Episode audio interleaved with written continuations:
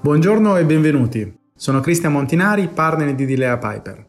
Il nostro ospite di oggi è la senatrice Consatti, segretaria della Commissione Bilancio del Senato della Repubblica. Buongiorno senatrice Consatti, grazie per aver accettato il nostro invito. Abbiamo letto con molta attenzione quelle che sono state le evoluzioni, da quello che era il sì. piano Conte 1 di agosto sì. 2020, abbastanza discutibile, diciamo, nei contenuti, ma voi come Italia Viva l'avete fatto presente spesso e certo. volentieri, a quello che invece è stato un piano molto più ragionevole ed equilibrato, quantomeno nella locazione allocazione nei contenuti del, chiamiamolo, piano Conte 2 o il piano Italia Viva, tra virgolette. E la domanda era cosa ci dobbiamo aspettare da questo nuovo piano? che è vero che loro avranno delle funzioni tra virgolette limitate, però sicuramente anche leggendo un po' quelle che sono state in questi giorni le varie di- dichiarazioni, ma anche le, le, le, stesse dichiarazioni di Draghi, sono previsti tanti punti di discontinuità rispetto al passato, sì. al precedente piano non sono sì, stati sì. declinati, almeno io non ho trovato da nessuna parte una declinazione dei punti di discontinuità.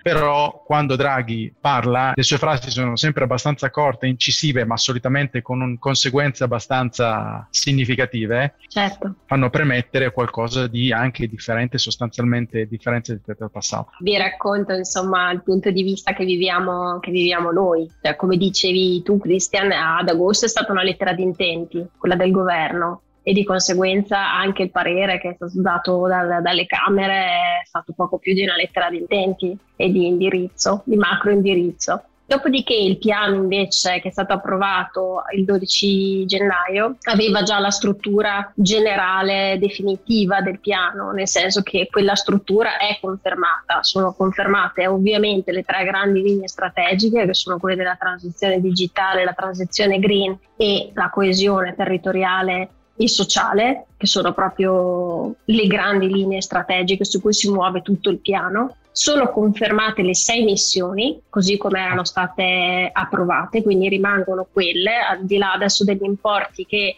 a grandi linee dovrebbero insomma rimanere, però stiamo appunto aspettando i progetti sottostanti definitivi, finché non si vedono i progetti le somme non si possono fare. Comunque la transizione digitale, la transizione verde, poi c'è tutto il tema delle, della mobilità sostenibile delle, delle infrastrutture, poi c'è ancora un capitolo abbastanza importante anche come risorse sulla istruzione e ricerca, l'inclusione appunto eh, e la coesione, tutto il tema delle aree interne, capitoli importanti sul sud e poi tutto il tema della salute. Quindi queste sei missioni restano invariate.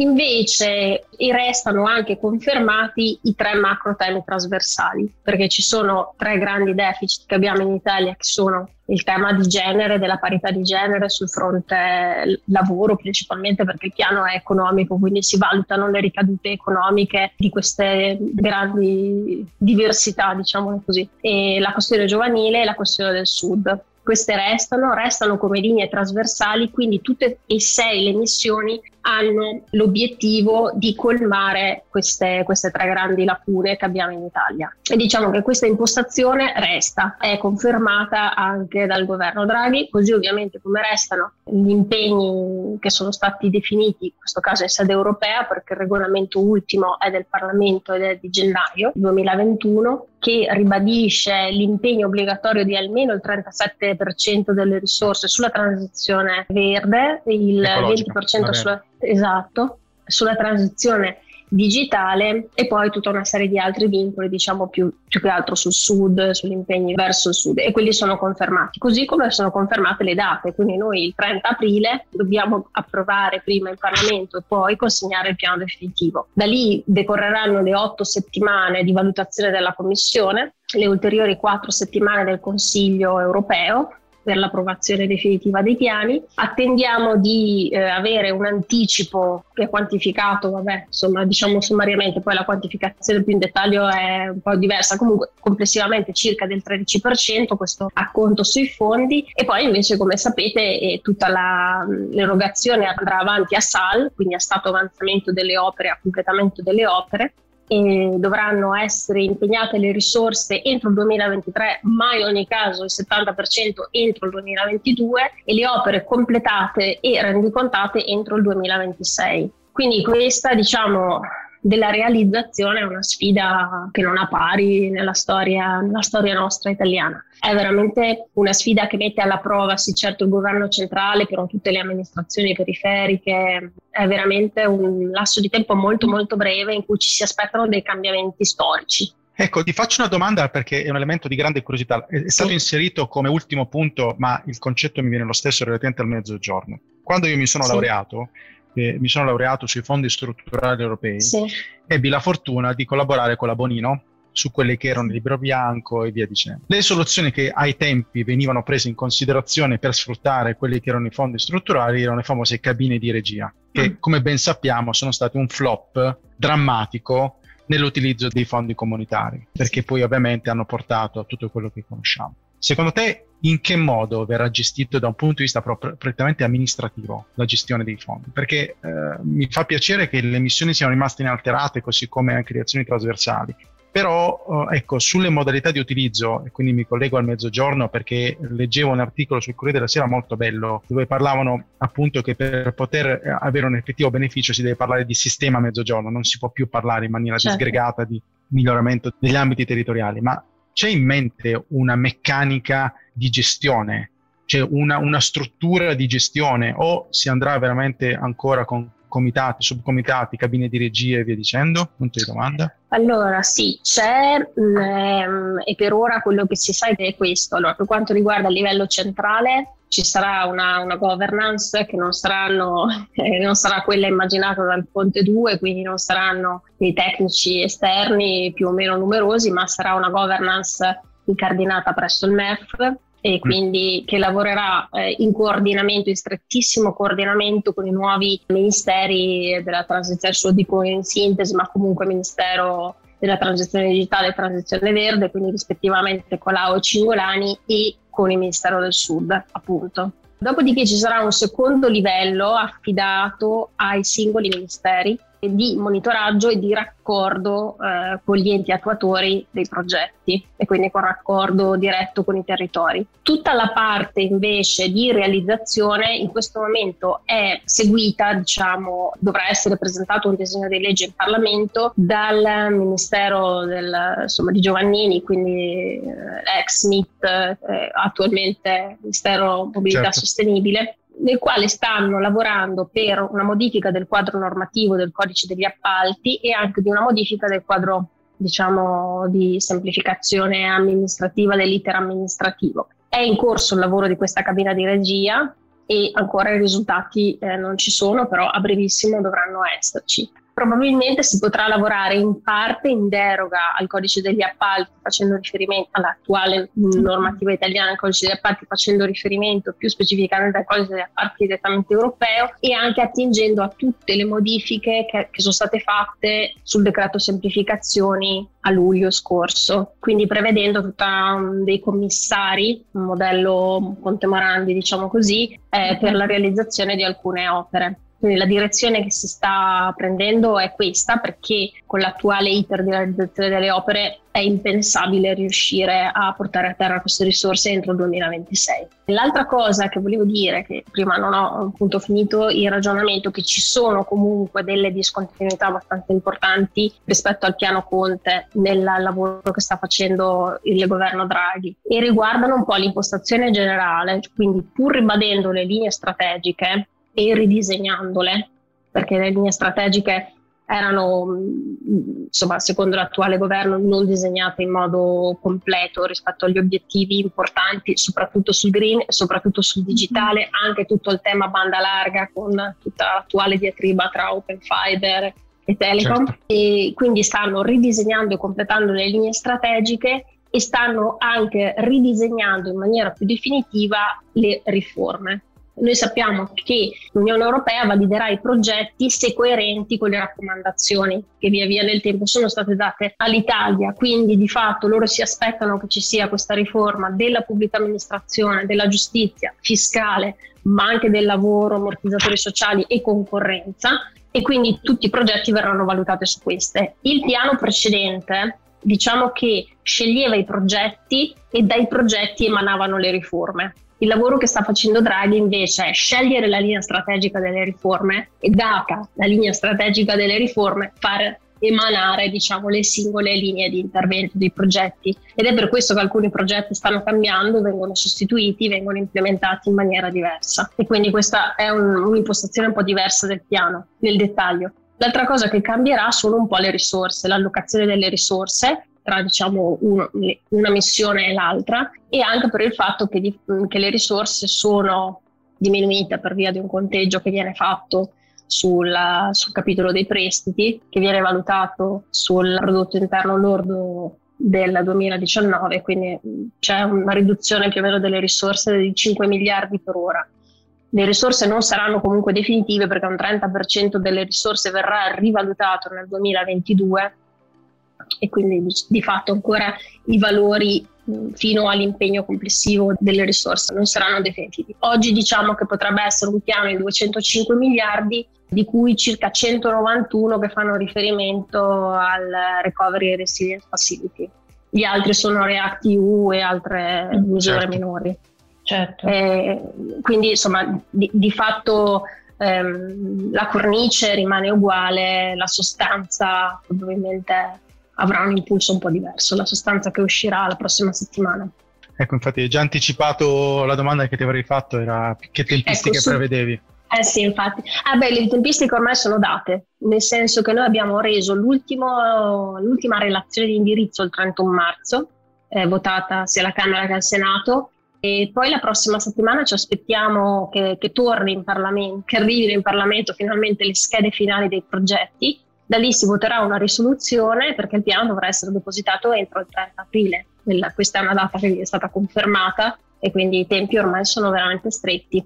Per quanto riguarda il sud, la preoccupazione è lecita, nel senso che mentre le risorse del Recovery Fund vengono eh, diciamo, erogate a SAL e quindi monitorate e seguite puntualmente nel, anche le opere nella loro fase di realizzazione, una parte delle risorse ehm, per il sud derivano comunque ancora dal FSC, derivano ancora dal REACT-EU e quelle sono risorse che come tutti i fondi europei vengono diciamo diciamo così, rendicontate a, eh, insomma, discutibilmente. A spesa e sappiamo benissimo, discutibilmente, esatto, e scarsamente, nel senso che sì. per quanto riguarda l'FSC eh, 2014, la programmazione 2014-2020, noi sappiamo che al sud sono state complessivamente impegnate e completate opere per il 6,75% delle risorse. Assolutamente, infatti siamo stati terzultimi, assolutamente... siamo stati terzultimi esatto. in Europa, per questo è una preoccupazione che poi io da meridionale convinto esatto. ho perché è un'occasione, è l'ultima, io vedo questa come l'ultima. È l'ultima, in assoluto, in assoluto. È una grandissima occasione perché se l'Italia centra questa occasione fa un salto in avanti veramente di anni, ci, ci riposizioniamo al 2050 e però è un salto da fare in cinque anni veramente importante perché ci Senti, chiede un faccio un, assist, faccio un assist a Marta perché sì. hai citato uno dei, dei, dei, punti che sicuramente di cui Marta in quello che è il lavoro che stiamo facendo internamente se ne occuperà direttamente ma chi meglio di lei? Istruzione e ricerca. Sì Marta, io ne avrei mille di domande, francamente, però sì. tanto per capire secondo te come potremo veramente, su quale linea di indirizzo si potrà avere, perché se una cosa ha dimostrato purtroppo anche un po' in negativo questo periodo pandemico, è che quella che secondo me è una delle classi fondamentali del vivere civile in Italia e soprattutto del futuro dell'Italia, quindi quella dei docenti, che siano maestre, professori, professori di universitari e via dicendo, in particolar modo a livello di scuole, stanno avendo sempre più uno scollamento sia certo. rispetto all'aspetto sociale, sia rispetto a quello che sono ovviamente eh, i mandati, le, le, missioni governative. Quindi lì penso che si incentrerà una delle più grandi sfide, al di là di quelle della transizione sicuramente verde, della transizione digitale, ma che sono già più note. Ed ero molto sì, certo. curioso di capire in come eh, sì, qui abbiamo tutto il tema che riguarda una delle linee trasversali del piano, che è tutta la questione giovanile in Italia. Um, una, una, situazione insomma, piuttosto delicata, eh, nel senso che una dispersione scolastica molto molto alta, un grandissimo tasso di disoccupazione, la difficoltà eh, di matchare la domanda e offerta di lavoro, una dispersione altissima eh, di mh, giovani qualificati che l'Italia ha formato eh, verso altri paesi. E anche, bisogna dire, una scarsa capacità dell'Italia di offrire delle opportunità all'altezza delle competenze, perché mm-hmm. ci sono appunto delle competenze e appunto vengono, vengono perse. E da questo punto di vista eh, si cerca di lavorare sulla formazione anche diciamo nella fase pre-formazione investendo moltissimo nella fase eh, di crescita diciamo, dei bambini, dal piano asili nido, il piano scuole, il piano mm, dei centri per acquisire delle, delle competenze che in ambito semplicemente domestico i bambini non, non acquisiscono. Quindi gli interventi sono importanti, poi anche sul fronte ovviamente della ricerca sono importanti, sono risorse per circa 28 miliardi a piano diciamo, esistente o comunque agli ultimi progetti che noi, che noi abbiamo c'è mh, un lavoro molto marcato verso mh, il potenziamento degli istituti tecnici e verso anche l'indirizzo delle cosiddette materie STEAM, che sono quelle che garantiscono esatto maggiori percorsi di carriera, insomma, realizzazione, quindi anche dal punto di vista reddituale e questo lavoro viene fatto anche sotto il profilo di genere. Eh, stavo per chiedere non solo cosa, esatto, sì, sì. Il profilo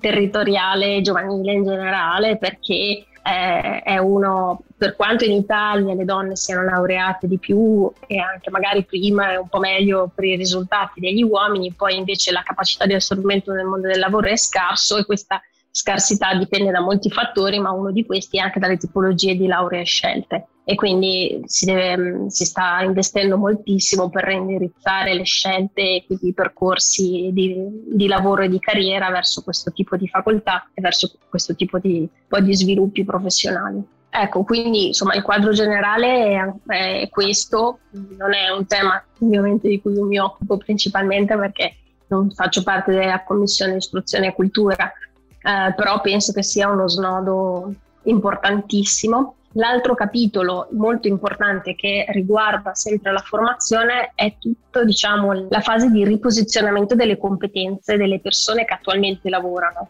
Nei prossimi cinque anni tutto il sistema produttivo, tutto il sistema della pubblica amministrazione, compresa la giustizia, verrà coinvolto in questa dinamica di transizione appunto digitale e anche di transizione verde, quindi tutte le competenze necessarie ad appoggiarla questa transizione. L'attuale nostra forza lavoro non sembra adeguatamente formata e quindi ci sono una serie di risorse, una serie di progetti indirizzati proprio alla formazione e alla riqualificazione professionale di queste nuove appunto figure professionali, certo. certo. anche per quanto riguarda diciamo professionalità che sono diciamo altamente qualificate perché anche in ambito della consulenza molti degli studi professionali, quindi delle professioni, molti degli studi non sono ancora posizionati là dove serve essere posizionati, quindi molti degli studi non sono completamente dematerializzati, non sono ancora in grado di avere questo dialogo in cloud eh, con gli istituti di credito, con la pubblica amministrazione necessariamente perché è la pubblica amministrazione stessa che ancora non dialoga a quel tipo di livello eh, e però tutto il mondo produttivo e della consulenza anche deve porsi nell'ottica di evolvere in quella direzione. Il mondo produttivo che dovrà anche posizionarsi subito in un paio di direttrici che saranno strategiche, perché c'è questa della transizione del diciamo 4.0 e poi anche sul digitale per quanto riguarda l'amministrazione, ma anche dal punto di vista green eh, l'evoluzione sarà rapidissima perché l'idea di arrivare al 2030 con eh, una decarbonizzazione, quindi con la riduzione di emissioni eh, così come sono previste negli impegni, è una sfida per il sistema produttivo italiano molto molto importante. Ecco. Forse per adesso è sottovalutata, però è davvero importante in linea con anche le strategie europee che comunque da anni sono in questo senso, adesso dobbiamo appunto attuarle anche come, come, sistema Italia. Ecco, posso chiederle se può dirci qualcosa in più sulla transizione green e anche su quella digitale, quindi anche il tema digitalizzazione della pubblica amministrazione, se ci può dire qualcosa in più. Allora, di fatto il, la parte de, diciamo, del digitale è uno dei capitoli mm, principali. Investe la pubblica amministrazione, investe il mondo produttivo, investe tutta l'infrastruttura, quindi tutta la, la, la, la banda larga e il tema del 5G, investe tutto il settore diciamo, del turismo. Per quanto riguarda la pubblica amministrazione si colloca nell'ambito proprio della riforma, della nuova strategia della pubblica amministrazione che il ministro Brunetta insomma, ha illustrato anche recentemente e che poggia su alcune linee di indirizzo, una delle quali è appunto l'accessibilità alla pubblica amministrazione. Insomma, lui la immagina diciamo con una sorta di banca dati che permetta alla pubblica amministrazione di attingere le migliori competenze eh, giovanili molto formate anche dal punto di vista digitale, visto che l'evoluzione sarà questa eh, i percorsi di carriera interna, ma anche tutta una fase riorganizzativa interna per quanto riguarda le procedure e le responsabilità interne e per quanto riguarda lo spostamento diciamo sul digitale di tutte le procedure che non dovrà essere uno spostamento to cure delle attuali procedure in, in digitale ma dovrà essere una, una complessiva semplificazione, un'interoperabilità dei dati eh, tra pubbliche amministrazioni, flussi informativi che si scambiano con l'obiettivo di semplificare il lavoro dei cittadini e ovviamente delle, delle, aziende. Poi ci sarà tutto il tema della formazione degli attuali dipendenti della pubblica amministrazione, quindi un tema di qualifiche, di insomma, maggiore eh, soddisfazione anche, anche, professionale. Lo vedo come uno dei temi più, più, più difficili da affrontare, se, se posso dare un giudizio soggettivo, mentre l'evoluzione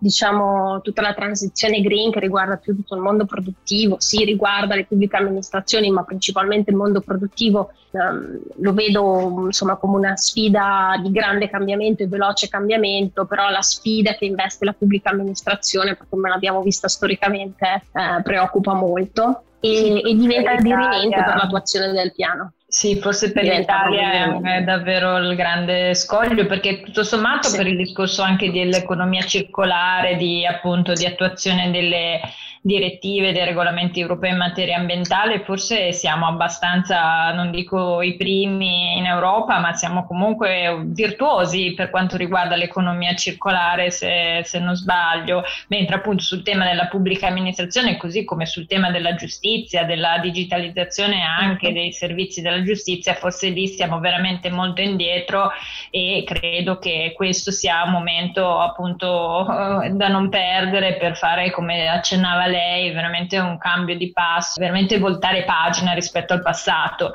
Ecco, appunto, anch'io mi chiedo come sia possibile, soprattutto in tempi così ristretti, perché davvero anche accennava prima, le tempistiche sono molto ristrette, per cui ehm, ecco, su questo appunto ci saranno, ci sono già delle appunto bozze, delle risoluzioni vostre o dei piani appunto di implementazione anche più in dettaglio o ancora aspettate di diciamo...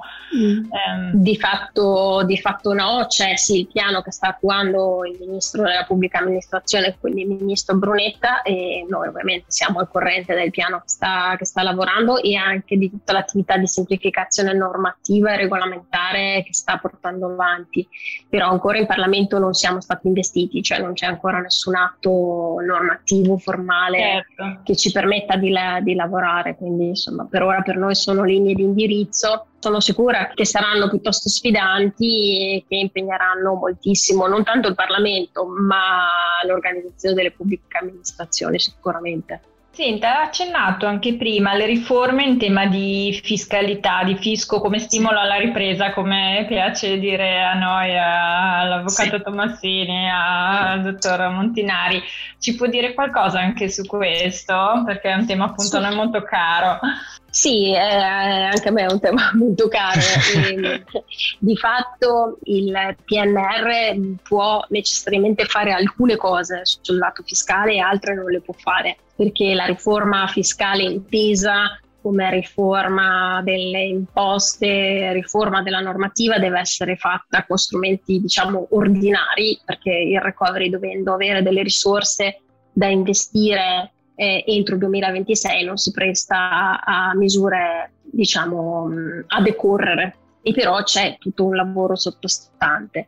Il recovery il parere che abbiamo dato noi eh, come, diciamo, come Parlamento prevede che ci sia una riforma del fisco che parta come dice Draghi, da una visione complessiva della riforma del fisco, anche se oggi il Parlamento sta lavorando solo sull'IRPEF e sulla esatto. riforma dell'IRPEF, che è vero essere la principale imposta, ma sicuramente non penso che si possa fare una riforma lavorando per compartimenti stagni, bisogna immaginarlo come insomma, una, una, riforma complessiva della tassazione che sia sì più diciamo equa sia dal punto di vista verticale che orizzontale e, e però de- deve essere valutata nel suo complesso. L'altro tema su cui ancora il Parlamento si sta, sta dibattendo in maniera piuttosto ideologica è il tema della progressività certo, e penso, certo. penso, che ne usciremo non appena, non appena sarà possibile avere questa commissione di cui il Presidente Draghi ha parlato quando in sede di insediamento del governo qui il voto di fiducia e quindi si lavorerà in maniera complessiva. Mi, mi, pare abbastanza difficile immaginare che il nostro sistema diventi completamente progressivo, posto che già lo è per quello che deve esserlo, ma si basa anche su molte imposte che Questo falso mito della progressività, diciamo, che abbiamo in, diciamo, in Costituzione, esatto. ma che in esatto. realtà non, non, non uh, fattualmente nelle, nelle norme. Eh, esatto, dopodiché c'è, diciamo, c'è, un capitolo che sempre extra recovery, che a livello parlamentare, a livello di legislazione vigente sta venendo avanti, che è tutto il tema della riforma fiscale sul tema famiglia, perché è stato approvato anche in Senato il tema dell'assegno unico e sono stanziate in legge di bilancio risorse mh, per uh, oltre 6 miliardi, non tutte impegnate sull'assegno unico, ma comunque oltre 6 miliardi.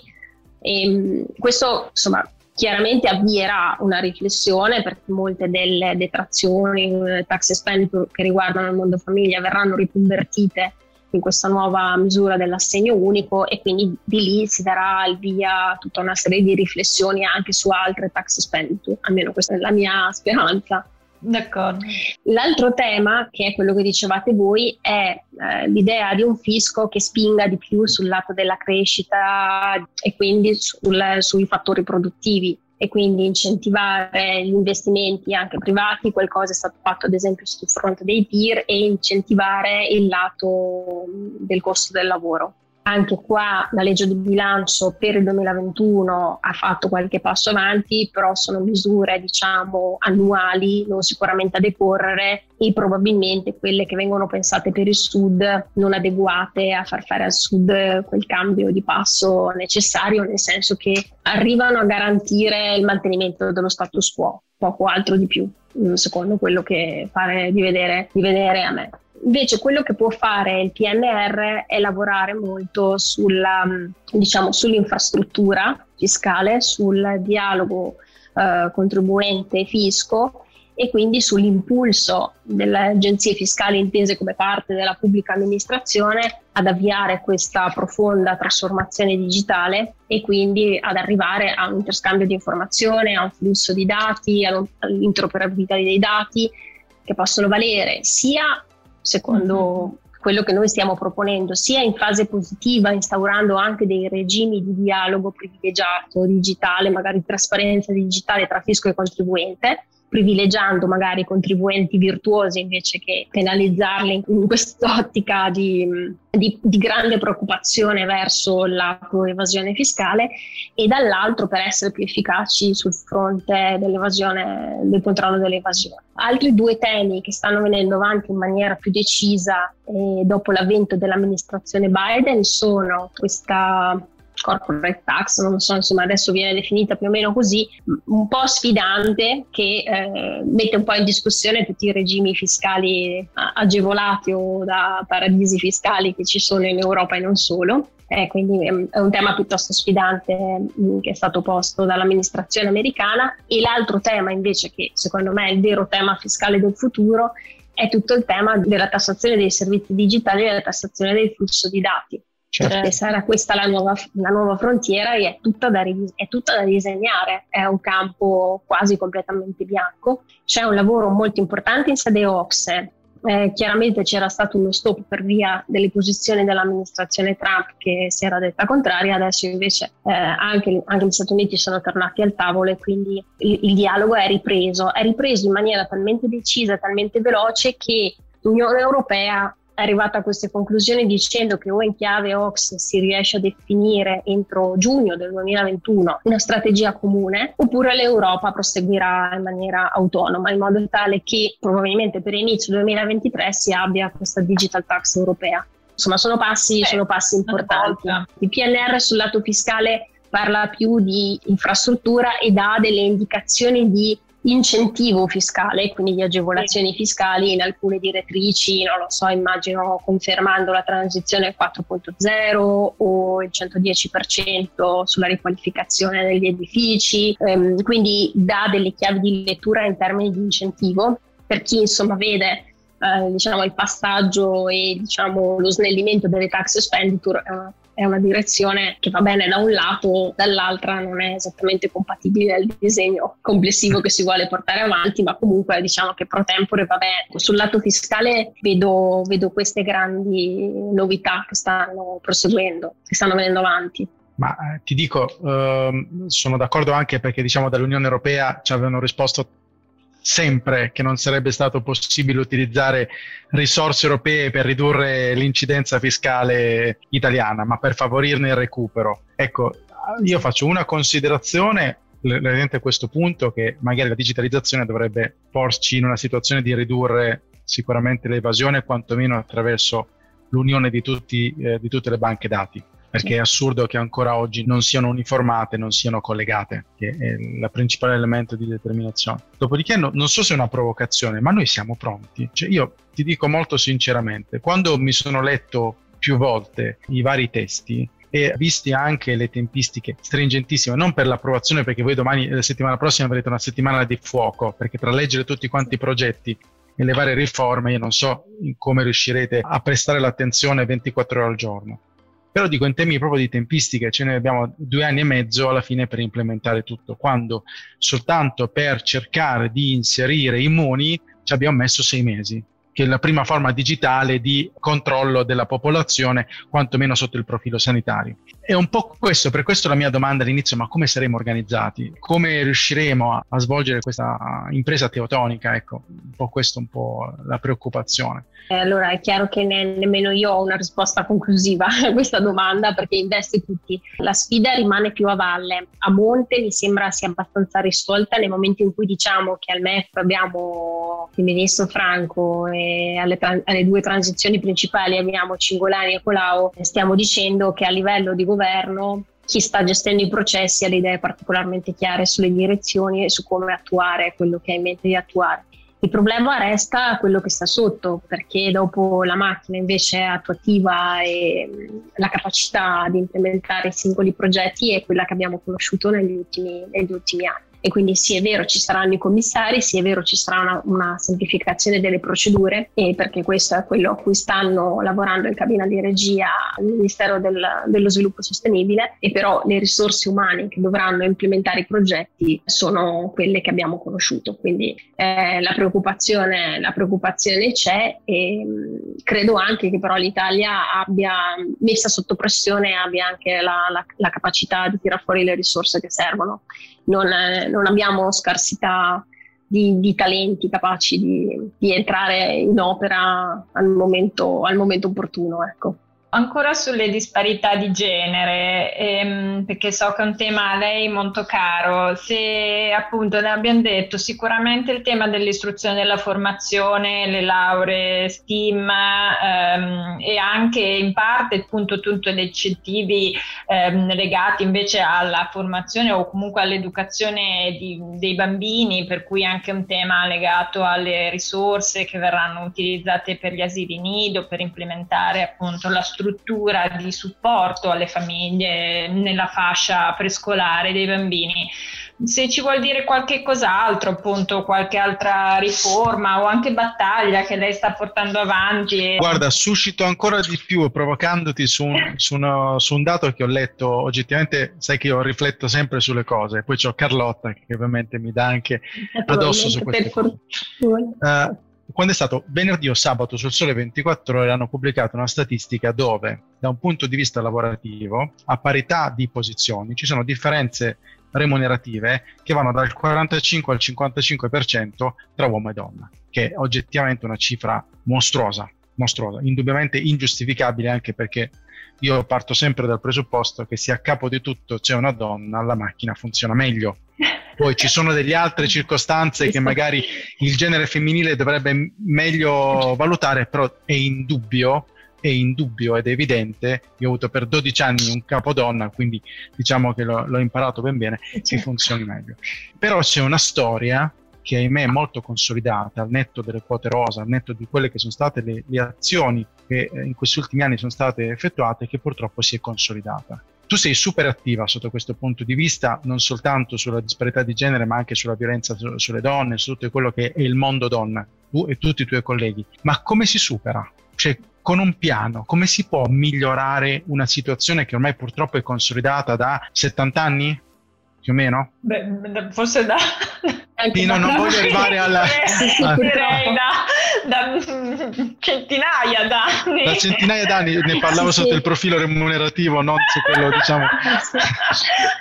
Sì, di fatto l'Italia, diciamo, non ha recuperato anche negli anni recenti, nonostante la nostra Costituzione, nonostante le leggi che oggettivamente ci sono, e sono abbastanza buone in molti settori. In Italia siamo, diciamo, al terzultimo posto più o meno nel gender gap e, ehm, e, anche a livello mondiale non abbiamo un buon posizionamento perché il World Economic Forum anche ci dà circa il 76esimo posto su 153 paesi valutati, quindi vuol dire che beh, paesi europei, insomma, se facciamo un riferimento alla Francia, alla Germania, stanno nelle prime 12 posizioni, i paesi del nord che ovviamente su questi temi sono molto evoluti nelle primissime posizioni, quindi è oggettivo che l'Italia abbia un ritardo. L'idea è quella di affrontare il tema dandosi una strategia complessiva, cosa che l'Italia non ha mai fatto, cioè pur avendo questo ritardo noto, eh, non ha mai affrontato una, con una strategia complessiva, anzi più delle volte essendo la, le pari opportunità eh, diciamo incardinate presso la presidenza del Consiglio dei Ministri non era assegnata la delega né a un ministro né addirittura a un sottosegretario. In alcune legislature abbiamo visto anche questo. Quindi si lavora innanzitutto stabilizzando e decidendo che il Ministero delle pari opportunità femminili in Italia ci deve essere e si lavora anche nella direzione di creare in Parlamento un luogo stabile per discutere di disegni di legge che si occupino occupino di pari opportunità, lo dico in generale, a livello europeo c'è la Commissione FEM, c'è dall'86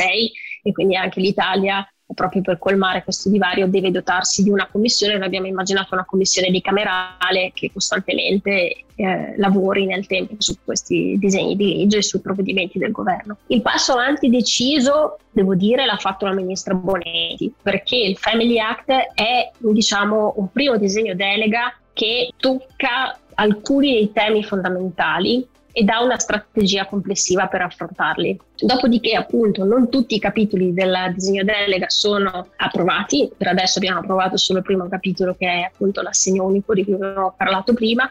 Ci sono altri capitoli come quello del congedo parentale, come quello della decontribuzione del lavoro femminile, come quello degli incentivi alle giovani coppie, la decontribuzione per le spese di studio dei ragazzi che vivono fuori sede e studiano fuori sede. Quindi tutto un disegno improntato proprio alla parità e anche sul lato famiglia giovani. È in stato invece abbastanza avanzato tutto il piano asili, il piano formazione 06, perché è stato finanziato sia nella legge di bilancio per il 2000 che in quella per il 2021, quindi le risorse ci sono, bisogna ehm, adesso attivare eh, le opere affinché vengano realizzati asili nido, centri interculturali e tutto quello che serve per una crescita, una formazione ovviamente dei bambini e anche per permettere alle donne di scegliere un'attività lavorativa e di potersi dedicare con costanza e continuità a questa attività lavorativa. Oggi il 74%, questi sono i dati che l'Ista ci dà, del lavoro di cura è a carico delle donne. E ovviamente eh, le donne eh, non possono occuparsi uh, dei bambini, dei disabili, degli anziani, cosa che ovviamente dovrebbe fare lo Stato e nello stesso tempo occuparsi con impegno e continuità dell'attività eh, professionale. E quindi parlare di pari opportunità vuol dire questo, vuol dire mettere le donne nelle stesse condizioni per. Dopodiché c'è tutto un tema delle competenze di cui parlavamo prima, questo viene fatto un grande investimento, e c'è tutto un tema di sostegno all'imprenditorialità femminile e anche diciamo, un progetto abbastanza sfidante che abbiamo chiesto di inserire nel recovery, ancora non abbiamo la certezza che lo sarà, però lo stiamo chiedendo con grande insistenza sia a livello parlamentare che a livello di Ministero Pari Opportunità, che è mh, l'incentivazione sul lato mh, diciamo, del mondo produttivo affinché le aziende si dotino di strumenti digitali per misurare eh, l'accesso delle donne in azienda, la continuità dei percorsi di carriera, la, l'accessibilità ai vertici e anche, come dicevi poi tu Christian, ehm, la parità salariale e la parità di mansioni, quindi rendendo trasparenti i compensi, le retribuzioni di, di uomini e donne. Uh, strumenti digitali che permettono all'azienda di automonitorarsi nel tempo e di fare anche dei confronti con aziende degli stessi settori che magari sono più performanti da questo punto di vista. Ci sono le aziende quotate eh, che già eh, lavorano su questi standard e già si stanno riposizionando perché i mercati premiano questo tipo di scelte. Eh, ovviamente il sistema produttivo italiano è molto basato su PMI, in questo momento purtroppo è più impegnato alla sopravvivenza che a questi temi e quindi deve essere eh, diciamo, aiutato a superare questa fase di grandissimo shock e, e poi messo nelle condizioni per, per aiutare tutto il sistema paese a riposizionarsi là dove noi vorremmo portarlo. Anche questo è uno dei temi sfidanti, come dicevo è una missione trasversale e quindi attraversa tutte e sei le missioni, quella digitale, quella della formazione, anche dei trasporti volendo, perché ovviamente tutti i divari territoriali finché non abbiamo delle reti di connessione adeguate per lo smart working o per gli spostamenti rendono difficile per tutti potersi spostare, potersi realizzare, poter gestire anche i tempi di vita e di famiglia. Dopodiché c'è un altro tema più culturale, però comunque secondo me sfidante, che riguarda tutto il finanziamento dei congedi parentali.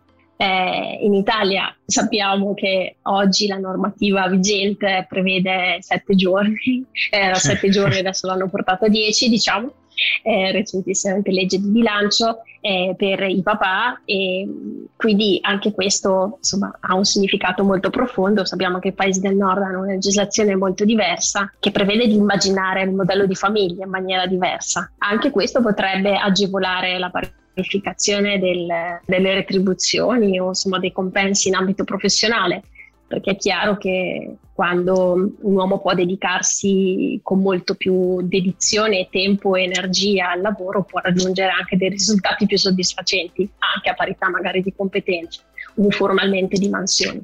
Quindi anche questo è un tema da valutare. Guarda, ed è una delle preoccupazioni, dopodiché io finisco perché altrimenti ti tengo un'altra ora, che ho sulla digitalizzazione, in particolar modo su una delle cose che tu hai detto, lo smart working.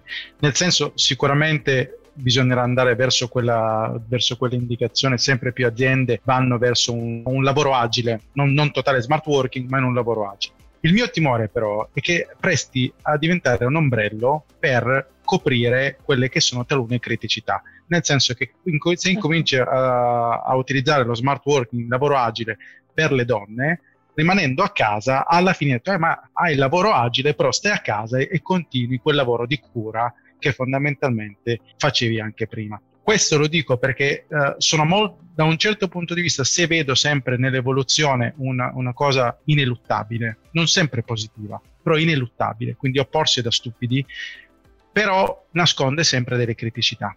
Ed è il motivo per cui io non vedo al 100% positivamente lo smart working o l'estrema digitalizzazione. Sì, se crea efficienza, no se viene utilizzata per certo. celare quelle che sono delle indubbie diversità che attualmente esistono.